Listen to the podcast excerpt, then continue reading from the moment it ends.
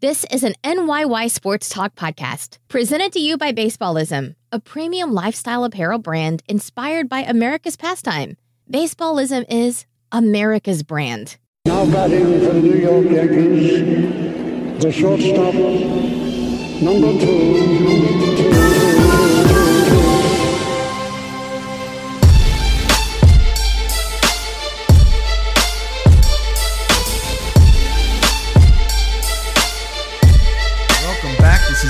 Episode 103 of the NYYST podcast presented to you by baseballism.com. I'm your host, Christian. As always, I'm joined by my co host, Chris. You? And over his bat with the sniffles, Stat Guy Rye. What up? You sound was- pretty good for having the sniffles. It was it was the flu. I definitely had the flu. I heard some inside scoop on how sick he really was. How sick I heard he? it was pretty bad. Dude, I I don't think I have ever been that sick in my entire life. Oh, thanks for joining us. Was it that bad? Yes. I mean, I I don't really get sick often. It was worse than the stomach bug? Yeah. Oh, dude. I'll take the stomach bug any Come day of the week over what Wow, I you were contemplating death over a stomach bug. Right. And dude. now you'd rather have the stomach bug over what you had last week? Yes. But I'm back. You're back. Well, I think uh, we got some negative feedback, some fan mail earlier today that uh, we should probably be nicer to each other. Yeah, yeah, yeah, definitely. Definitely. no thank you. To the person who wrote that comment, I'll say this. I appreciate your support and listening to the show. Uh, I appreciate you taking a moment of your time to review the show. Um, But please, if you're going to review the show, leave us five stars. but what I'll say is, uh, just to if you're listening now to to counter that, it is not for the show. We do not treat each other that way for for the show's sake. It is how our relationship was built, whether If people you like it or I'll, not. I'll say this: if you think that is bad how we speak to each other on the show, don't ever, ever come Hang around out with us, us. when we're Right. together in person. And look, I think everyone in life, you have your friends who you are very close with, and uh, you're close because you you know you rely on one another and you're nice to each other and whatever. And then there's some relationships formed on sarcasm, and our we always talk about how our you know friendship started. Of you thinking I didn't tip you when you delivered pizza to me, and how didn't. it couldn't could have became a fight, and you stapled me in my arm, so on and so forth. highlight of my life. And look, when you're going to be successful doing something like this, you can't put on an act. The reason why we've become, you know, somewhat successful doing this is because we're natural here. We talk to each other, you know, we do filter a lot of stuff, but we talk to each other and treat each other the same way we would, uh, you know, when we're not doing this show. And that's really a part of the success is why a lot of people listen to us. So as much as I appreciate your your opinion, um, it's not going to change. It's it's how we got to where we are. Yeah, I agree. So uh, screw you, Chris and Ryan. You can screw yourself also. right. so. Likewise. Right. All right. Somebody who's feeling kind of screwed right now might be Brian Cashman after he just doled out $110 million in contracts to two guys, and they're both injured right now. Are they serious injuries though? Uh, well, anytime you shut down your ace is kind of cause for concern. Well, that's that's a little bit of a cause uh, of concern. Obviously, I think did Boone come out and say that it was likely that Germán and and Loaisiga are starting? And Cessa. Oh, it was it was He Cess- said the, the combination of those three, but we'll work through that in a minute here. The Aaron Hicks thing, I mean, we just had this whole friggin' argument last week about him being healthy and Right. playing at least 135, 140 games to make the contract even more valuable to the Yankees. And what happens? He something with his back. I don't remember what uh, you know. Yeah, it's It- lower back discomfort. What the hell does that mean? Hasn't that been an issue with him in the past Oblique too? really has been his like The thing. oblique is has been the last year or so, but I mean, it's just always something else with this guy, and he's young. It's not like he's 35 years old. I mean, this guy's young. He just got a seven year deal. It doesn't sound like the Yankees are that too concerned about it. Brian Cashman was on with Mike Francesa earlier in the week. It just sound like they're just since it's spring training, they'll just let it clear itself out and then Right. I don't. Uh, again, these injuries. But it's just bad timing. Like you sign a contract, your big bugaboo is you can't stay healthy, and, And now now you're hurt. missing time in spring training Yeah. because of lower back discomfort. But, like, I don't even know what the hell that means. stuff like that with like Aaron Hicks. I don't. I don't really look into too It's much. frustrating, I though. yeah, it is. But I think it's just again more of a precautionary thing to sit him down and give him some rest. The Sevy and, stuff. and I think we forget to uh, because of the way the series turned out. He missed two games in the American League Division Series. yeah. Yep. Yeah, Boone said yesterday that Hicks has significantly improved, and uh, he'll likely do some throwing and hitting, and aiming for a return to the lineup this I mean, weekend. At some he'll point. be fine. Is really what he's saying. But the Sevy stuff is a little more concerning because you can't have this guy injured this year. How many times have I said it? You you guys might have said it too. The whole key, not the whole key, but I would say if you could pick out three things that have to happen for the Yankees to win the World Series this year, Severino being a legitimate ace Is the number has to one. be one of those three things. I did a whole show on my on my own podcast that the whole season, in my opinion, starts with him and ends with him. I mean, you got to think about this rotation, and this rotation is great based on one thing. You can't say that Paxton might be an ace. Tanaka might be an ace. They could be. They could pitch like that. But Severino has to be right the ace. right and severino being that ace and why it's so important is twofold for me one being that him being an ace really slots the other guys into a much more powerful position if you don't have to rely like christian was just saying if you don't have to rely on paxton to be an ace if you don't have to rely on hap to go out there and go 15 and 2 this year and tanaka and so on and so forth that all starts with Severino, and that's really where this rotation becomes deadly. And the second thing is, as the New York Yankees, you're putting all this confidence into this guy, and you're going out there every single year and saying, he's our guy. No, he hasn't proven it fully yet, but he's our guy. He's our ace. I promise you, he's the bona fide ace that we think he is. This is his year to prove it now. Because next year, if he doesn't, the Yankees need to go out there. If they fall short of a World Series, and he's not the ace again that they expect him to be, they need to go out there and really evaluate who they can get to be that ace. Well, the diagnosis was that he has rotator cuff inflammation and he will be shut down for two weeks. Boone, at the time, said it's highly unlikely that he's going to make opening day. Now, I believe Cashman said that he's definitely starting the, the season on a DL. If Ryan can confirm that, I believe that he said that in his interview with Mike Francesa That's earlier tough to in the week. swallow. It is. So who do you give the ball to? CC? Well, how you giving CC the ball? Well, here's is it just two weeks or the Yan- he got a he got a shot whatever he's taking anti-inflammatories uh where, are we right now it's march 10th march 9th right so you figure two weeks i mean dude at this point by the time he picks up the ball we're only a couple days from uh the start of the season Yeah. so that means he needs what another two three weeks ramping it up to get Yeah. going. If he only misses that two or three weeks, is it a big deal? Is it a big deal? No, but when you already have a guy in CC who you're saying could start in the DL and then has this five game suspension, but it's not a big deal because it's the beginning of the year and you have that time to to work it out. Now you're talking about your ace being that guy also. You know, it we talked about how important it is for the Yankees to start their season hot. We said what, 14 and 7? Yeah, well, we saw that we saw the schedule. We know the first uh, through Memorial Day, they're really not playing the world beaters. You know, throwing a series with Boston, throwing a series with the Astros, but they're playing mostly bottom barrel teams. Does missing Severino missing potentially three weeks change your opinion that they can't still start hot? Uh, if they're playing Baltimore's and Kansas City's and those teams, you know, Chicago White Sox, they can't outscore those teams with Germán or Cessa or Loaisiga on the mound. I think a bigger part of it for me is that this guy's now missing two weeks of spring training and then potentially another couple weeks of the regular season. You know, Sevy's now going to start this season and, and need to kind of play catch up.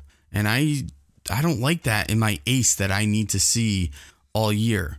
But Would yeah. you rather him have inflammation in March or in mm-hmm. August. I in March, obviously, but I'll say this, and I'm not comparing myself to a major league pitcher in any way. But you're going to. But I no no no I will never. Well, you know. Severino's shoulder was going to compare to my shoulder. I and- did. I had bad rotator cuff. I had inflammation, and my labrum was was just about hanging on. Well, if his labrum is torn, we're talking about something really different. Well, it was the- more of tendonitis, and in my rotator cuff, it was inflamed, and I did get a cortisone shot, and it did help, but my shoulder was never the same. And again, I'm not comparing myself to a major league pitcher. His the stress on his arm day in and day out is much greater, considering he throws what 98. I mean, I threw uh, I threw 85 at the time, and then after this, came back and threw 75. Um, I'm also fat and out of shape, and Right. didn't work hard to to strengthen my arm. But it's just scary the fact that he's so young and just got a you know an extension through arbitration, whatever, uh, and you know that he's getting this shot right now. Yeah, Aaron Boone said it's highly unlikely that Severino will be ready. And then as far as Cashman, he's making it a point that to replace Sevi will be an internal discussion rather than going out and seeking. That means Gio Gonzalez, they don't have any faith in him to Right. be any better than Luis Cessa is basically what he's saying.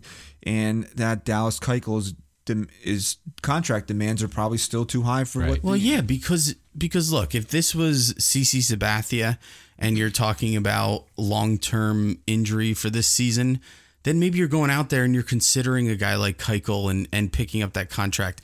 This is your ace right now. And you're not sitting here saying he's not coming back. He's going to come back. You're not going to replace your ace with another big contract or someone externally at this point. Maybe deeper in the season you would, but right now you're not.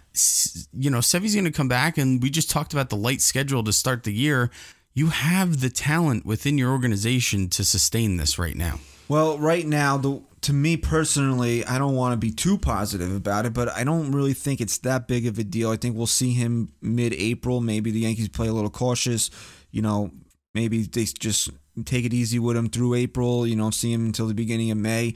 But Cash said that he had a full workup done when he signed his extension. He didn't see a damn thing on the MRI when he did his extension. That was only what a week or so ago Yeah. and they I mean sometimes inflammation can hide things, but they were pretty pleased with what they saw in the MRI in regards to the rest of what's going on in his shoulder. That's the biggest thing. I mean, if it's just inflammation, that can be worked on. The scary thing for me is, you know, we were texting the other day about Betances not throwing, uh, you know, as fast as he normally does, and part of the spring training, especially as a pitcher, is the buildup. And really, you're going, you're starting spring training at 50%, working up to 70 to 80 to eventually 100 right before the year. So right now, Severino is nowhere near 100% throwing this ball. He hadn't and- even made a start yet. Uh, when he got scratched, that was supposed to be his first start of the spring. Well, I'm really just talking about bullpens and and of course in-game stuff, but that's what's a little concerning to me is that he's nowhere near even at 100% throwing yet. He's doing his bullpens, he's doing his, you know, groundwork, whatever, and now his shoulders inflamed. No, you know how it is. Every, your first spring training started, what is that, 30, 35 pitches. Then they work you to 45, 50. Then you go to 65, 70. And then this way you're ready to throw 90 in a game. And look, spring training And then you- not, you know, and then you're ready you could go. talk to a hundred different pitchers. Spring training is not about going out there and, and throwing hundred miles per hour. Your biggest goal in spring training is to is to work through your mechanics. Maybe you're working on a, a certain pitch, like a curveball slider that you hadn't thrown much the year before. You're really just looking to work counts and to be accurate and throw strikes. And that's part of the buildup. So Sevy's not going out there and throwing a bullpen at 98 miles per hour. He's probably closer to 88 or 90.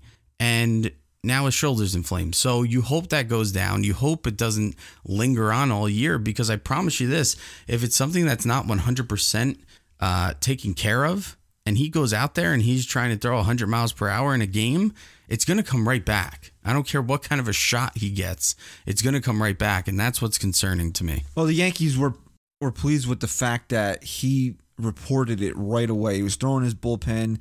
uh, before the game, and he felt it, and he threw one more pitch, and he was like, "No, something's not right." So to the people that are think that his down second half had to do with an injury, I don't think No. he was No. hiding anything last year. No, and half the battle is is getting to it right away. And because if they if he was hiding something that that's something that they most likely would have found before they Sure. gave him that extension. Yeah, Absolutely. And he also his problem was more mental it seemed because he never really dropped in, in his velocity in the second was half. still Yeah. 98 most of Yeah. the time. So and you know half the battle is is finding the injury right away and taking care of it that's why a guy like carl pavano was so you know i don't want to use the word hated but i'm gonna he's, he was hated. I mean mike mussina he made ta- like eight starts in four years. That's why I was hated. yeah yeah but do, i'm talking about in the clubhouse.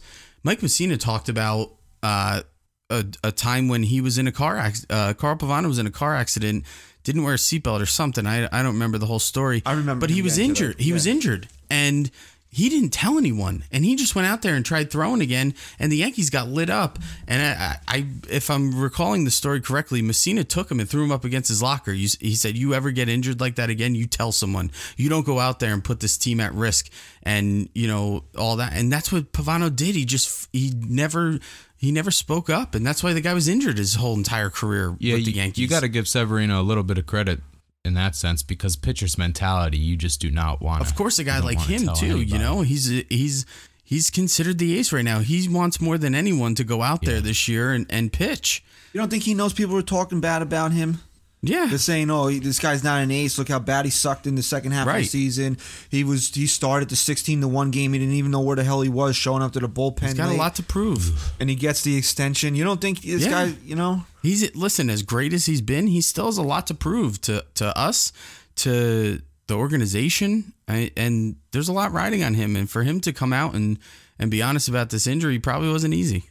So neither I don't think any of us were really too concerned when it was just CC because you know that you can rework your rotation through the first couple weeks of the, of the season where you don't even really need a fifth starter. So if you had to pull from Loaisiga, Germán, or Cessa maybe once in three weeks, it wasn't that big of a deal. Now you're guaranteeing yourself that one of those three guys has to make a start every fifth day because now Sevi and CC are both missing the beginning of the season. And not to be negative Nancy here, but we also have a guy in Paxton who has a lot to prove health wise. I mean, this is a guy who a lot of people have their doubts in him because of his injury history. And he's got a lot riding on his shoulders to stay healthy. Eh, You know, knock wood. But if we're two weeks into the season and he starts to feel shoulder pain or, or something freak, you know, a freak injury happens with him that seems to be his history, now you got three guys down. And you got Tanaka, whose elbow has given him issues. And, you know, he hasn't missed time because of that. though. no, I'm just saying it's just a lot. When you have a guy like CC down, it's one thing. But now that you have your ace who has really been healthy since he's become this, you know, Since number one leaguer, guy. yeah. And and now he's down. So he's the guy who's never supposed to be hurt. He's the guy you never expected to be hurt. And now he is. So of course it's going to cause a little doubt, but a lot of it is is just the Yankees being cautious too. Do you feel that the Yankees need to make a move? No, absolutely not. Let's evaluate it a few weeks into the season. Let's evaluate it when the Yankees expect Sevy to be back. If he's still struggling, Yeah, but it still, could be. I'm assuming it's going to be too late by then because I'm gonna have to go under the premise that Dallas Keuchel will be on a major league roster by opening. But I day. don't think that Dallas Keuchel would necessarily be the answer anyway. Who would be the answer? I don't know. He's the best available free agent starter. I'm not. I don't think in any way you're signing a guy like that just because of this injury. Because what happens when he's healthy again and CC comes back? You're not going to sit Dallas Keuchel after signing what he expects to sign for. All right, so then is Gio Gonzalez a better option? That would be more of the direction I would go. Now, what was Gio's numbers last now year? Now the Yankees, the Yankees are evaluating: is Gio Gonzalez really worth that, or do we have you know homegrown talent that could that could do the same exact thing? but honestly, he struggled last year, but then when he went to Milwaukee, he actually uh, Milwaukee. picked it up. I think he had like a three-two ERA with Milwaukee. Yeah, Yeah, last year he had a four five seven with Washington, and then when he got traded to the to the Brewers, he had a two point one three E ERA. Well, here's my thing with G- why I think Gio would be a nice fit here. You're going to sign him for a lot less than a guy like Keuchel. And we've talked about how important we feel it is for a guy like Loaisiga to stay in the minor leagues this year and really develop into the pitcher they expect him to be. Now we're taking him and we're, you know, potentially slotting him into these spots in the beginning of the year. Gio's a, an experienced and established pitcher in the major leagues. You're a little bit more confident in a guy like that to slot in for X amount of games, and then you maybe have him in your bullpen for the year. I may have overreacted when somebody asked me after the Sevilla injury came out what I would do, and I said I would offer Dallas Keuchel the same contract I offered Jay Happ and see if he takes it. Well, it's not. I mean, it's not worth trying. I just don't think he would take it. What do you mean you don't think it's not worth? It's you mean it's worth trying? I don't think. Yeah, I, I don't think it's. I think it's worth them at least. You know, picking up the phone. You don't think he would take two years and thirty four million dollars right now? He's sitting at home doing no, he nothing. might. Yeah, he might now. He might right now. Yeah. and it covers you through this year. Yeah. In case anything happens, and then you're gonna need another guy uh, next season. With CC's retiring, so I mean, it's not the worst thing in the world. No, no, I, I I couldn't agree more. But we've talked about how we have a general manager who is picking up the phone no matter if they need the guy or not, just to kind of gauge the the expectation of a contract. Maybe he has talked to Keuchel's people at this point. Honestly, I got to think at this point, if there was something really serious that concerned the Yankees, because we're what three, four days now removed from the news coming out, Right. That they would have taken, they would have even signed the guy to a minor league deal, taken a flyer on somebody. Right. I don't know, man. I mean, it just when you see that though, uh, you you know you're creeping closer and closer to the beginning of the season, the end of the winter. This is all the, you know things we've been looking forward to for so long now, and then you get you you're on Twitter and you read that. It just it takes the wind out of your sails. Yeah, because, you know, we've said it over and over. This is our year. This is the year we can finally go out there and expect to be the best. Right? We expect this team to to win nothing less than a, than a pennant this year. And you're right, it's deflating to now have to go into the season without your ace, first of all, with guys like Hicks who are injury prone already feeling injured. Uh, breaking news here. Uh, former Yankee uh, and now drug kingpin Esteban Loaiza will spend his next three years of his life in a federal penitentiary. Esteban Loaiza? Esteban Loaiza. Wasn't that the one who got shot in in the DR? That was Thairo Estrada Who who is this then? Why do I know Loaiza? because he was traded for uh, the Yankees traded uh, Jose Contreras to get him. Oh, Remember God. when uh, Contreras became such a giant bust? Two winners. Yeah, former Yankee. Uh, last August, Loaiza uh, uh, pleaded guilty to possessing 44 pounds of cocaine with the intent to distribute. So there you go. Solid. I guess when you're a bum major league pitcher that gets traded for a train wreck, you have to sell cocaine. I guess so. Got to keep yourself on your toes, you know? so what were you saying there, pal? We gotta be nice to each other, You're you're right. buddy. Thanks, pal. Thanks for thinking of me, bud. Didn't mean to interrupt you there. I don't even know what I was saying. Uh, I was just, I was kind of just backing up your point that it's deflating. I mean, it's, it's a year that not only do we expect to win, but it's a year that we are really excited for every piece of this puzzle to be on the field. And we're already, you know, having doubts with who's going to stay healthy. That's the scary part. If this was mid-season, yeah, it would it would suck a lot more, but we wouldn't be as concerned because we still don't know what this team is. We all know that you can construct a team on paper that looks like a World Series caliber team, but you don't know until they all gel together and start winning what they're capable of. We want to see what this team's capable of. We all know what to expect, what we want to expect, but we don't know what this team is truly capable of until they go out there and start proving it this year that they can be better than Boston, that they can beat the Houston Astros and they can be better than them and they can be the ones in the ALCS going for the pennant. And and you know, it's discouraging.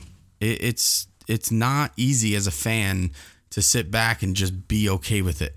The Yankees don't even have to be as good as they were last year, and they can win 88 games if that means that Boston has won 87. Maybe they need to win 105 games, but as long as they have one more win than the Red Sox, that's what's important this season. Assuming that no other team is going to have more wins than the Red Sox or the I, Yankees. you know what? At the end of the day, what you're saying is they have to just win enough games to win this division. I'm trying to think here. Do the Rays, if the Red Sox and Yankees are only winning 87, 88 games themselves, do you think the Rays are going to be winning 87, 88 Someone games? else has got to be. Why? If the Red Sox and Yankees are only winning 87, 88 games, that means there's another team in the AL East that is somewhere close to them. Eight? Nah, I don't think so. Look how Cleveland ran away with their division last year. Would they win 88, 9 games, 88 games, something like that? Yeah, but You're going to have a whole the division other full team of bad sucked. teams. The other team sucked. So the everybody in so Toronto and uh, Baltimore are going to be. I mean, I can't imagine them winning more than how many? What's your over under on Baltimore this year? Fifty one. 50. I'm going under. You're taking the under on fifty one. Yep, under. And Toronto, I would set it at seventy. I'll take the over on them. 72. Still, that's just pretty Awful. cra- Yeah, Cleveland won that division last year by 13 games. And what was their record? 80. 91 and 71. Oh, Second place Twins, 78 and 84. But listen, I mean, 91 wins is not something Imagine to that. just laugh over. As a the division Yankees won 91 games in 2017, didn't they? How crazy is that though? Last year, the AL East had three teams that won 90 plus games. The third place team in the in Central, 64 wins. That's what I'm saying though. If the if the Yankees and Red Sox, two incredible teams, are only winning 88 and 87, the only other logical explanation would be that there's a third AL East team because the Rays are better than every single team in the Central other than the Indians. I don't think so. Come on. I don't think the Rays are challenging for this division. Even if I never Yankees- said they were. Even if the Yankees and Red Sox are winning in the low 90s, I still don't think they're challenging for the division. I never said that they were challenging. I just said that they're better than half the teams in the Central. The point is, it doesn't matter if it takes 87 friggin' wins or 112 wins. The Yankees need to win this division Right. this year. So does this injury to Severino cost them a shot at the division? Right now, no. Missing three weeks of the season with your ace on the disabled No. list, does that cost the Yankees a shot at winning the No, division? because it all goes back to what we keep saying. Their schedule is is one that they can take advantage of with or without Severino. If the Yankees get off a to a slow start in those three weeks that Severino is out, that has little to do with Luis Severino being out. Right. And we talked about that, how the Yankee offense is notorious for being slow, slow starters. And we said it just can't happen this year. It can't. There's no excuse. There's no excuse. It cannot happen. That stays true whether Severino is healthy or Severino is injured.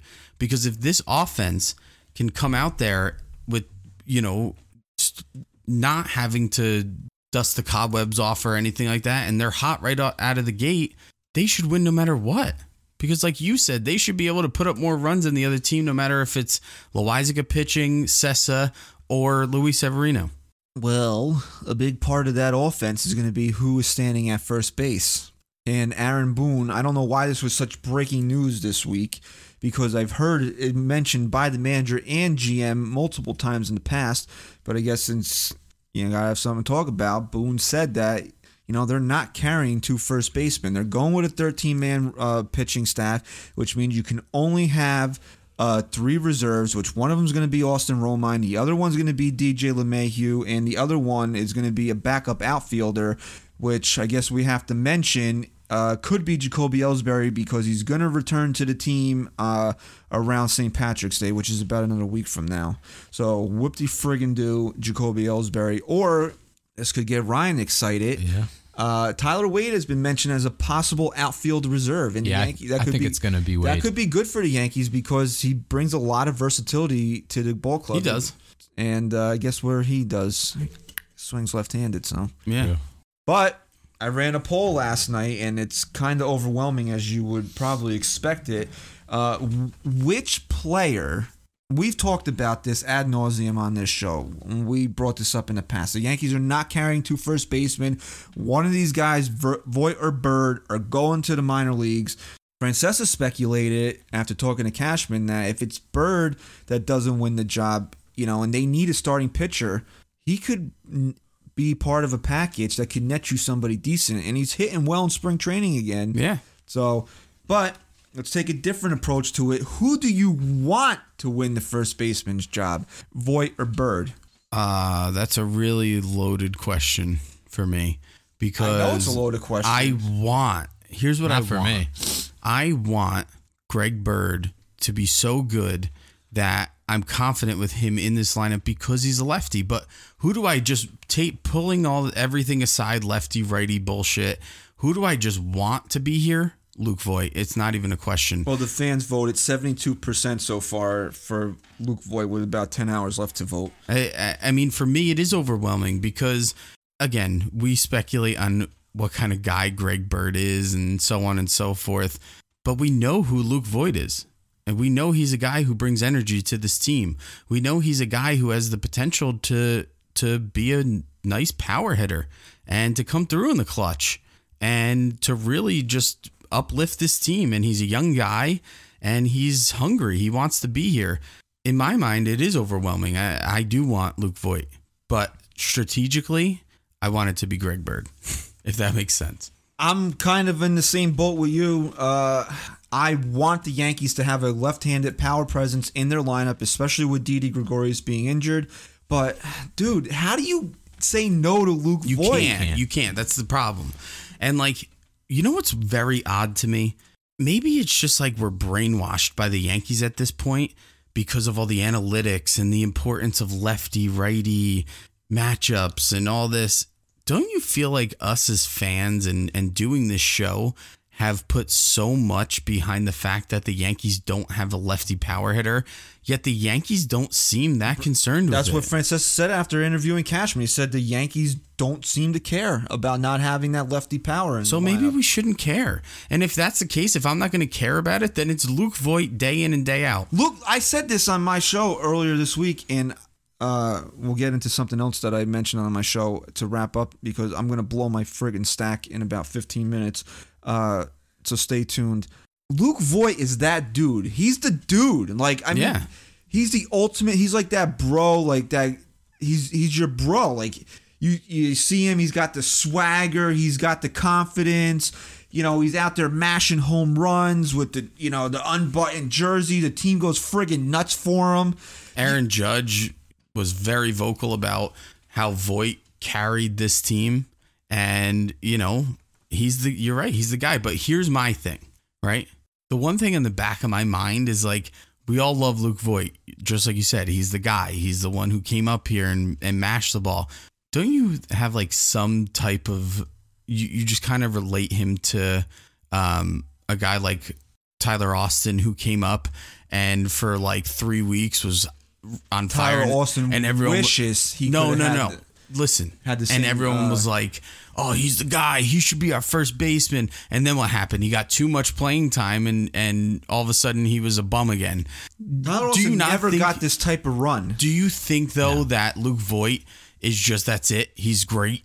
I mean, it could still happen that he comes back and he's a bust more than he is anything else. Oh, I guess that's probably why the Yankees don't end up trading Greg Bird and they keep him around in the minor leagues. That's what I was saying last episode. But again, what are you going to get out of if Greg Bird is having this type of spring that he's having right now? He's batting over what 360, I think. The last but it's worth the risk. It's worth keeping him around because you have no. There's no one telling you you can't throw him in your minor leagues. And, you know, you I disagree, though. I think that even if Voit gets the job and then he is terrible, that they don't really need Bird because you have DJ LeMahieu that you can just make your first baseman if if Yeah, I need be. mean, if that's really their intention, because Boone did say he said the backup. DJ LeMahieu will play two days a week at second base when Tulo's off, one day at second when Gleyber's off, one day at third when Andujar's off for DHing versus a lefty. He's, Yeah. he's a big part of this And you team. almost got the impression that, uh, at least through the first few weeks of the season, that Tulowitzki's not playing back to back days. That's what I Yeah, it got. does- Out, it does seem. That's seem what I got out of what Cashman was telling. maybe that's how they're going to get the most out of him and keep him healthy. But they have the ability to do to do that and still be a very good competitive t- team in infield. I, I read uh, Aaron Judge had gave an interview on Reddit this week, and just this line is reminding me of, of just Voit. He says most people don't realize, but the clubhouse is such a huge part of the game. You Hmm. need that aspect to be successful and be a great team. All of the best teams have it. Oh, okay, And that's Luke funny. Voit is the epitome of that. Right. And it's funny you brought that up because we've knocked so many fans all the time who say, oh, clubhouse chemistry is bullshit and leaders and veteran presence is bullshit. No, it's not. Anyone saying that has never played on a competitive baseball team, doesn't know the effect of having good team chemistry and going out there and wanting to win, not just for not just for your manager or for the organization or for the fans, but wanting to win for one another and picking each other up and making sure that you know, you get the best out of not only yourself, but the guys around you. That is an extremely important aspect of baseball in any level. It really in any level. And it, and you know what? It starts from the manager down. It really does. Well, you- this is how I'm going to kind of counter my my own argument here about Luke Voit is that we ripped fans that were upset over Ronald Torreyes going because he was like the spark plug and the the team loved him and that's kind of part of the reason why I want Voit to stay around is because of the energy that he brings to the clubhouse. But how I'm going to make my own point is that Ronald Torreyes is a friggin' singles hitter, utility guy, Right. Whereas Luke Voit has we. I mean, we don't know, but we've seen the power that the guy can hit 35 home runs in a Right. season. Ronald Torreyes wasn't batting cleanup in the uh, American League Division Series. Right. So yeah, I mean, you know what what is the, what is the reaction of the team going to be if Greg Bird makes a team? Oh, okay. Whereas if as if Voit makes a team, yeah, fucking Voit, yeah. Right. You're right. Yeah. And there's probably going to be a lot of pissed off fans if it's Greg Bird, but uh, you don't blame them, right? I mean, Rye, you you're going to be optimistic and hope that he can be successful, but you're going to be a little ticked off if it's not oh, Voit. Oh, yeah, I'll- and yeah, I think all of us are going to be because we think he just deserves it at this point. Because if Greg Bird makes his team over Luke Voit, it's simply for the fact that they want to be right about him and they want him to fill into this lineup as a left-handed power hitter. Whereas if Voit makes his team, it's because he's actually gone out there and over a, a decent period of time proven to us that he can be a great first baseman where greg bird really has never given that to us outside of a big home run in the playoffs when has greg bird gone out there and gone three four weeks of just being like holy shit this Well, guy is when he came up in 2015. He didn't hit 11 home runs, and how many ever at bats that he had. He did have a good when they called him up in 2015. He did not as spectacular as what Voit did, but I mean, he did have that short window of okay but here's my only Yeah, argument to 11 that. home runs, 31 RBIs that year, just 46 games. here's my only argument to that where were the yankees at that time No, they were out of it. No, Right. For 2015? No, Yes. they were a wild. They were a wild card team in 2015, just like they were a wild card team last year. And I then just- last year in 39 games, 14 home runs, 33 RBI. It's for- much more impressive. What I mean, not much more when you Voit. look when you stare at the numbers side by side, but they had that short window of dominance when they got called up. They both did.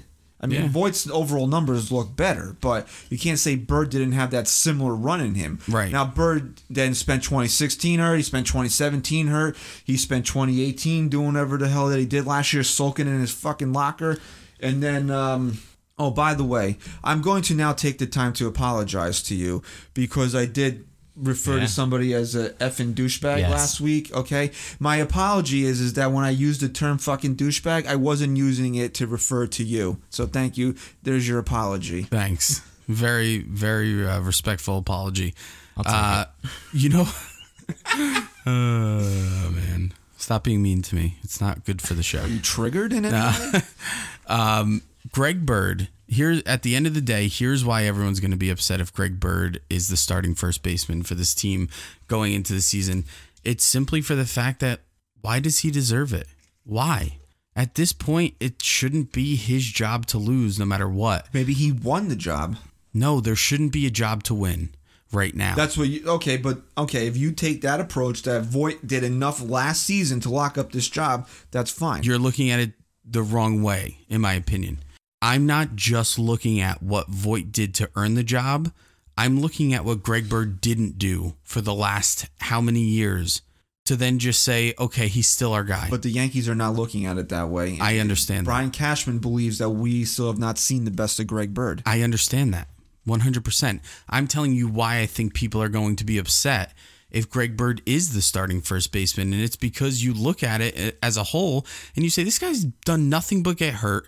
And when he is healthy, he hasn't been that good over the last well, couple you know years. what? And then if at the end of September we're looking up and Greg Bird hit 270 with 28 home runs and 89 runs batted say, "Oh, I'm glad oh, he's- well, you know. Right. at the end of the day, Do I expect that to happen? No. at the I- end of the day, we're all going to have our personal preference as to what the Yankees should do. And really, we just need to take a step back and just trust, again, trust the process. And if it is Greg Bird, instead of going into it and tweeting and posting on social media that this team's a fucking joke, got fucking Greg Bird, he sucks, I can't believe I have to. How about just taking the approach of saying, look, they want this guy to be their guy. And if anything else, we should want him to too. If that's going to be their decision, you should not be talking about this guy like he's some bum until he goes out there and does stink it up again. Then you can talk all you want. But this is a new season now. And that's the beauty of baseball is that this team just won 100 games last year. They didn't they did fall short. But they can go back out there and this is a whole new season now. They can win the 88 hypothetical games we talked about and still win the World Series. This is this is a brand new season and it should be taken that way every single year. Give the guy a chance. If the Yankees are giving him a chance, we need to give him a chance. Do we all want it to be Voit? Yes. But if it is Greg Bird, let's let him let's let him ride. Let's let him let's let him give it another chance. Well, you know who I'm glad the Yankees didn't give another chance to, and after he opened up his goddamn mouth earlier this week, I'm even more happy that they didn't give him another chance this week. Who's that? And I know Don't we said say we the would name. never Don't say, say you know the what? name. We But- say his name every week now. yeah, you know we what? say his name more Really? now than we did before. Seriously. I don't care because he has to get he has to He get does. what's coming He to does. him. He has to get what's coming oh, to oh him. yeah, what did he say? Sonny Gray is one of the biggest piles of garbage that I've ever encountered as a Yankee fan. Did you okay? read the article? Yes, I did read the article. Did you read the article? I did. Okay. so are you going to tell me that I'm going to be off base and killing Sonny Gray right now? Is No. anyone gonna ask if I read the article? Did you read the article, I Ryan? didn't. I didn't read it.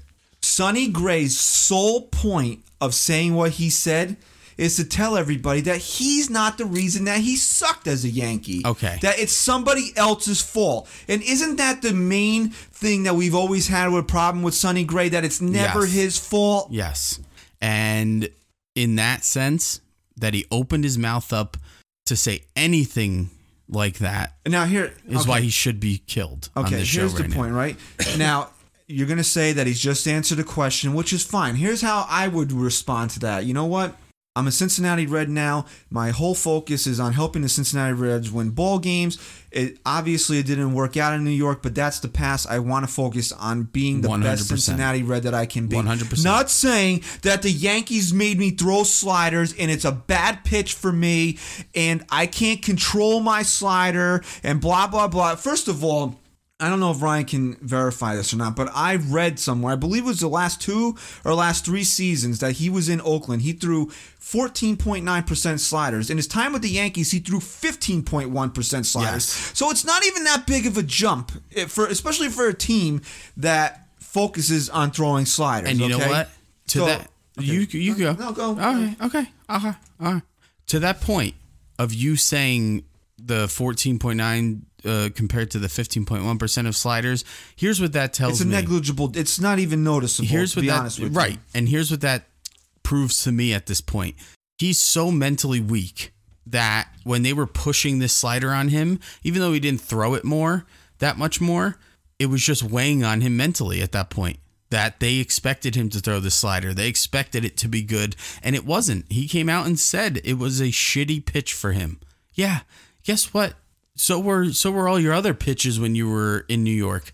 They were all shitty. Let me break this down for everybody here. First of all, I'm going to take this in two different approaches. Number one, when I tweeted about this earlier in the week, then you get the jackals that come out and say, well, it's Larry Rothschild's fault. First of all, here's where you're wrong. Number one, Sonny Gray saying this isn't a reason for you to then attack Larry Rothschild's job performance, okay? Because that's exactly what, What Sonny wants Gray wants you to do. He wants you to come out and then say, well, Larry's a bad pitching coach. Larry couldn't get the best out of Sonny Gray. Larry, Larry, Larry, Larry. That's why because guess Severino what? goes to Pedro Martinez. Guess And- what? You're not saying when you're saying Larry Rothschild's name. You're not saying Sonny Gray's name. Sonny Gray's off the hook for being a bag of shit as a New York Yankee. Right. That's exactly what Sonny wants you to do. So.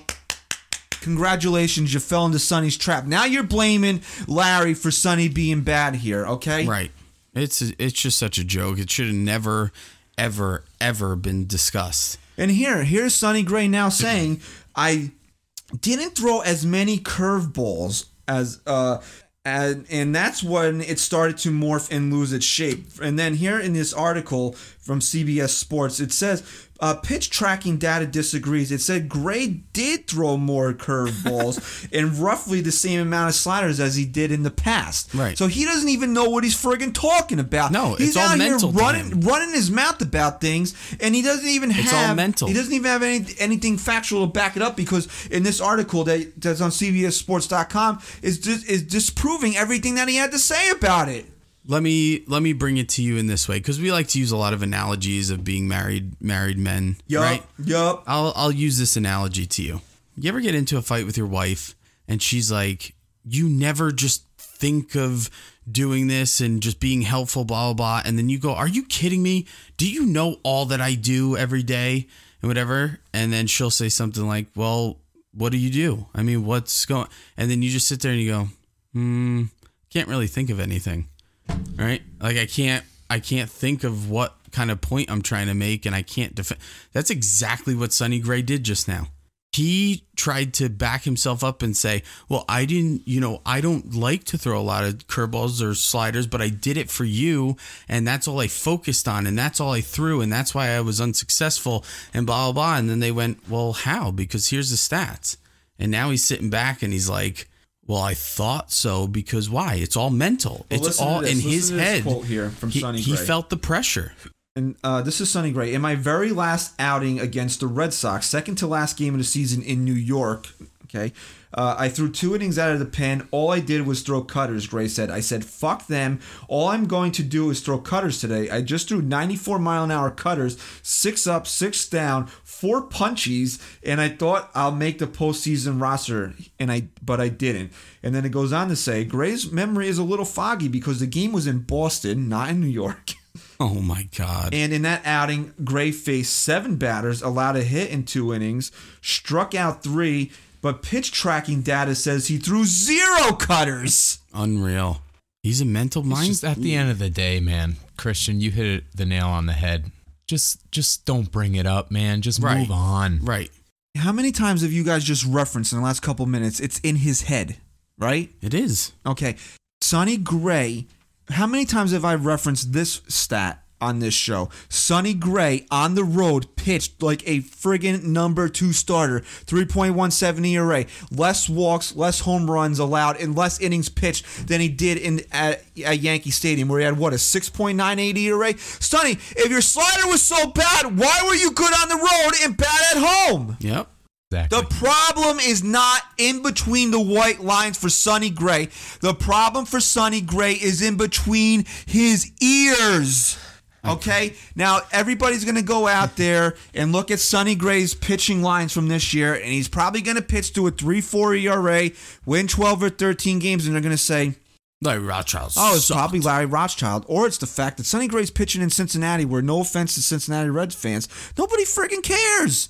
And that's exactly what he wants. And after opening day, when they'll, they'll sell out because everybody sells out opening day. After opening day, Sonny Gray's going to pitch in front of nine thousand people, eight thousand people. Where if he sucks, you know what they're going to be doing? Nothing because they don't care. Who's This Sonny is- Gray? That's this exactly is New York. This is friggin' Yankee Stadium. You and we're gonna. I'm gonna give a little spoiler alert here. Uh, we're gonna drop two episodes this week. You're gonna hear this episode 103, and then episode 104 is a special interview we did with former Major League All Star Bret Boone, who obviously is the manager of the new uh, manager of New York Yankees brother, where Bret said that when you're in New York, you know, if you're not performing well, people are going to get on you. And you he need said to his- take this job and know that. I mean, to be successful, you need to know that. when the Yankees make a big trade for you at the trading deadline and trade top prospects for you. Now, thank God for the Yankees that they really haven't panned out for the A's either, because then this whole disaster would be even worse. When the Yankees make that deal for you, you have to understand there's a certain level of expectation for you to come here and perform. And Fuck is that supposed to mean? And that's not on the pitching coach. That's on you and the ball that's in your friggin' right hand. Can I ask you a question? Yes. Were you ad libbing or did Sonny Gray really say I didn't get? I said fuck them. No, that was a quote. That from was a quote. Yeah. Wow. Can't even picture. I went out there and I said, fuck them. I'm going to throw my cutter nonstop. Just to maybe make a note of the guys that they the Yankees traded uh, to get Sonny Gray. James Kaprielian was one of those guys. He's apparently getting cleared to throw again this week, so that's pretty cool. He hasn't Yeah, picked up a I mean, ball. I no, don't even think he's picked up a ball like since the 2016. So let's see, you know what he's made out of. He's going to be the one guy that I think could could shine as as the biggest potential uh, out of those all those pieces. But at the end of the day, I mean, who gives a shit at this point? It's over and done with, and we still exactly. built an incredible team that is now, you know, considered one of the best. You know what? And Brian. Cashman and Aaron Boone were both asked about this, and they both said the same thing. It was frustrating. We wanted him to succeed here. We were focused on our team. We wish him the best of luck Right. in Cincinnati. That's it. Why couldn't he say that? What was his big deal? You know what he is? He's a jilted ex-lover, and it's got to be your fault and not mine why we broke up. Right. And that's exactly what he's doing, and that's exactly why I'm pissed off about it. Because just shut the fuck up and pitch. That's Yep. it. You're not a Yankee anymore. You got out of there. Go enjoy your goddamn extension, pitching in, in obscurity and anonymity, which is exactly what you want, and just shut up about it. Nobody cares about you anymore. That's it. And this is the last fucking time we're going to mention Sonny Gray's name on this show. Keep I don't speak your name, so keep your Yeah. keep my name out of your friggin' mouth, Really, okay? dude. That's exactly though. what it comes down to. I know people are fishing for stories. It's spring training. You gotta have something to write about. Shut the fuck up Yeah. and just say, I'm a red now. Yeah. That's all I'm Right. focused Get on. over Yeah. it, bro.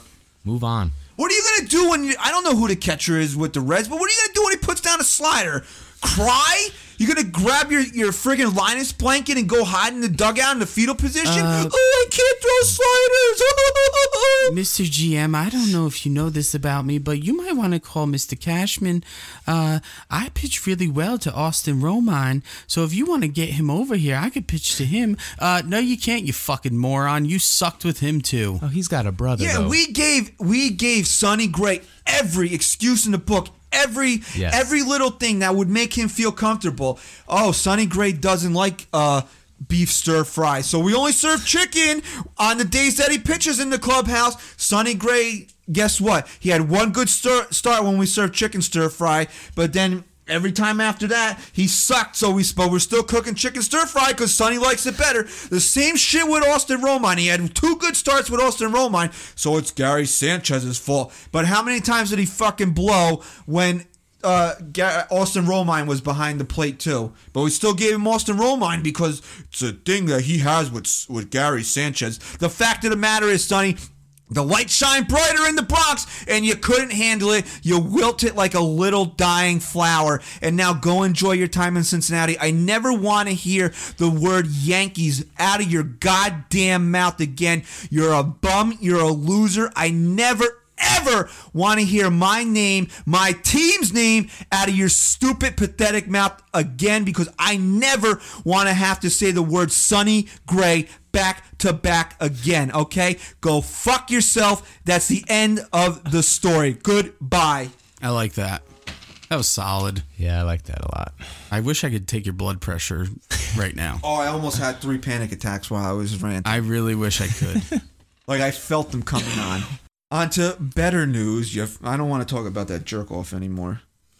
you gonna reveal the contest winner? Yes, we ran a contest on Twitter with our, uh, excuse me, our uh, sponsors, Baseballism. Baseballism's giving out just so everyone knows they they have a uh, the classic flagman is like their their brand, their logo. It is Babe Ruth, so they do have a an official licensing agreement with the Ruth family, and this is their first giveaways. They're going to be doing this all year with us. Uh, with these giveaways, this was our first batch of them. We ran a little contest of a caption caption this with Bird and Voit. Thought it'd be a little fun, and we picked out a winner. Oh, I love this one. It was a picture of you picked out the picture. It was a picture of uh it looked like Bird uh Voit was kind of giving Bird a look kind of. kind like he was like kind of smirking over his shoulder. As it looked like they were walking to the field one yeah, day. if you go to if you go to our Twitter at NYY Sports Talk, you'll see it. I think I have it pinned right now. So we asked for the best caption, and I fell in love with it as soon as I saw it, and no one was able to beat it. And the winner here is Brad Sullivan at Coach Sully uh, 62.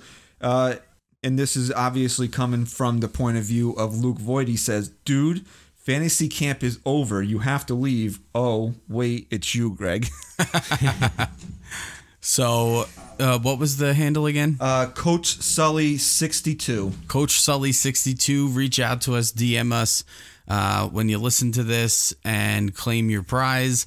Uh, again, this We'll make a meme out of it later on in the week. yes. This uh, giveaway was brought to you by Baseballism. Check them out at baseballism.com. I hope nobody Sonny Gray's family works for Baseballism because we're probably going to lose them as a sponsor. Oh, absolutely, one hundred percent.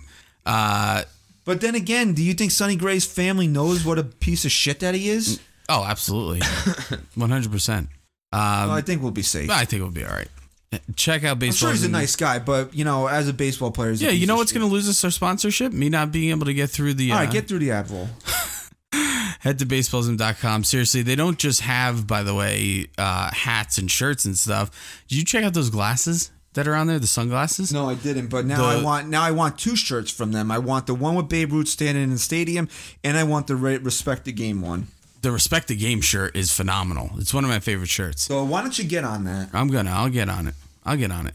Check them out. They th- these sunglasses are freaking They're really cool. They're Baseball wooded- they're back grain. baseball back grain on the side. It's just check out my screen here. if you love baseball seriously, you uh, just go to you'll. I'm so bad. You'll with spend so much money. though. It's I lose unreal. them all the time. Oh, so do I. That's why I won't spend the money. But if anyone wants to buy me a gift, they can use uh, promo code NYYST, fifteen percent off. Send them over my way.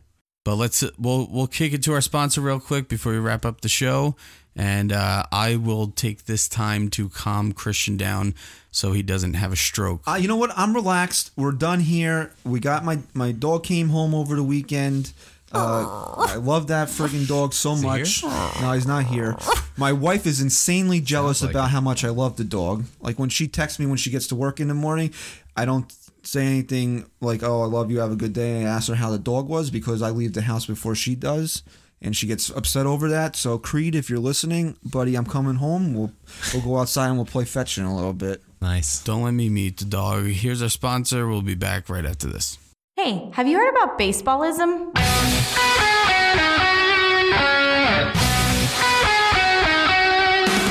A premium lifestyle apparel brand focusing on the class, tradition, and history of baseball. You can find everything from accessories such as phone cases and watches to your next favorite baseball tee. Whether you're a player or just a fan of the game, Baseballism has something for everyone. They also have multiple stores, including one in Cooperstown, home of the Baseball Hall of Fame. Hop online to baseballism.com and check out all they have to offer. Just be sure to use promo code NYYST at checkout for 15% off your entire order. Baseballism, a brand built for love of the game.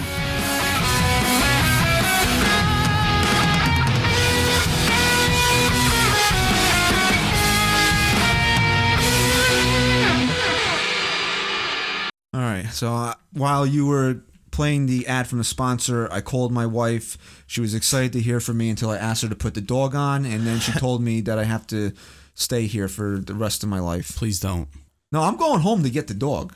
You're not bringing the dog back to my house. No, I'm going to my mother's house. I'm already. I already. Ha- I just. I'm not gonna get into dog stuff or pet stuff. I'm just not a pet guy. But I am. Okay. So don't your talk dog shit to about my house. dog. I'll meet your dog and I'll love your dog at your house. I'll pet it. I don't want my dog in your house because God Yeah. only knows what type of germs he's gonna. I'll pick Nothing pet it. better though. Nothing better than a puppy. You know. He's awesome. Ugh. They lick you. They friggin' uh, they make you. They, They love you, Chris. They walk love in you. Love between you. your feet and they make you. You're trip. having a bad day. You know, Oh, you it's get a little freezing out, you angry. gotta They don't walk care. the friggin' thing, Some, right? uh, you have a living being that I have living beings that, that, gives that you love me back. unconditional love. I oh, have so unconditional love. I, I don't. bad. Yeah, but when need- your dog is being bad, you can put it in a cage. When your kid is being bad, can you put your kid in a cage? I put my kid in the cage any day of the week. and they can't talk back either. You know. oh, no, they bark. They They just bark, bark, but then, you know, which is worse. I'd rather kid talk back. No, when your son learns how to curse at you and, and you say, uh, Jack, you know, go brush your teeth, and he's like, go fuck yourself. Oh, that'll happen one day. One day. My dog can't tell me that. Right. I mean, I'm sure in his Only mind in barks, he's saying it, yeah, but I don't know what he's saying. He probably thinks you're an asshole right, No, he right off loves the me. gate. He know. Right out of the Yeah, I'm gate. sure he likes you, bro. quick story before we wrap up. We took him to the vet for his puppy checkup, Uh-huh. and everybody loved him. This the receptionist behind the desk was like, "Oh, we've been seeing puppies all day." Well, what are they but gonna do? Fucking tell you he's ugly and that they hate your They don't have to dog? say anything. They're like, Right. "We've been seeing puppies all day, but he's my favorite." I ne- She's like, "I never asked to do this, but can I hold your dog?" Okay. And I was like, It's those it's those like eyebrows. "Yeah." And He's I got was it. like, Really "Listen," I was cool. like, I said to my wife, "If we ever get divorced, I'm taking the dog because he's a panty dropper." It's like having a kid, man. you could be as ugly as you are and, and have that dog. And Chris, that was forget too it. mean. You're right. That was too. Well, mean. you're right. That You're was right. too mean. Take that back. You're right. So you're sorry. I'm sorry. we only we'll get a two star review this I'm week. sorry, pal. All right. So anyway, I got- I'm I gotta take a deep breath here because even though now we're a few minutes removed from it, I'm still wound up here. I gotta go, I gotta go home. Anyway, thank you for listening to episode 103 of the NYY Sports Talk podcast. First of two new episodes this week. We'll be dropping our special interview with uh, Yankee skipper's brother. Although we really shouldn't preface it by saying that he's a former Major League All Star player, very accomplished career. We thanked him uh, very much for spending some time with us. So you will spe- hear that interview later in the week with Bret Boone. So uh, be on the lookout for that. Uh, thank you to baseballism.com. Check them out. Follow us on Twitter at NYY Sports Talk. Stat Guy Rye. Go Yanks. Chris. Say goodbye.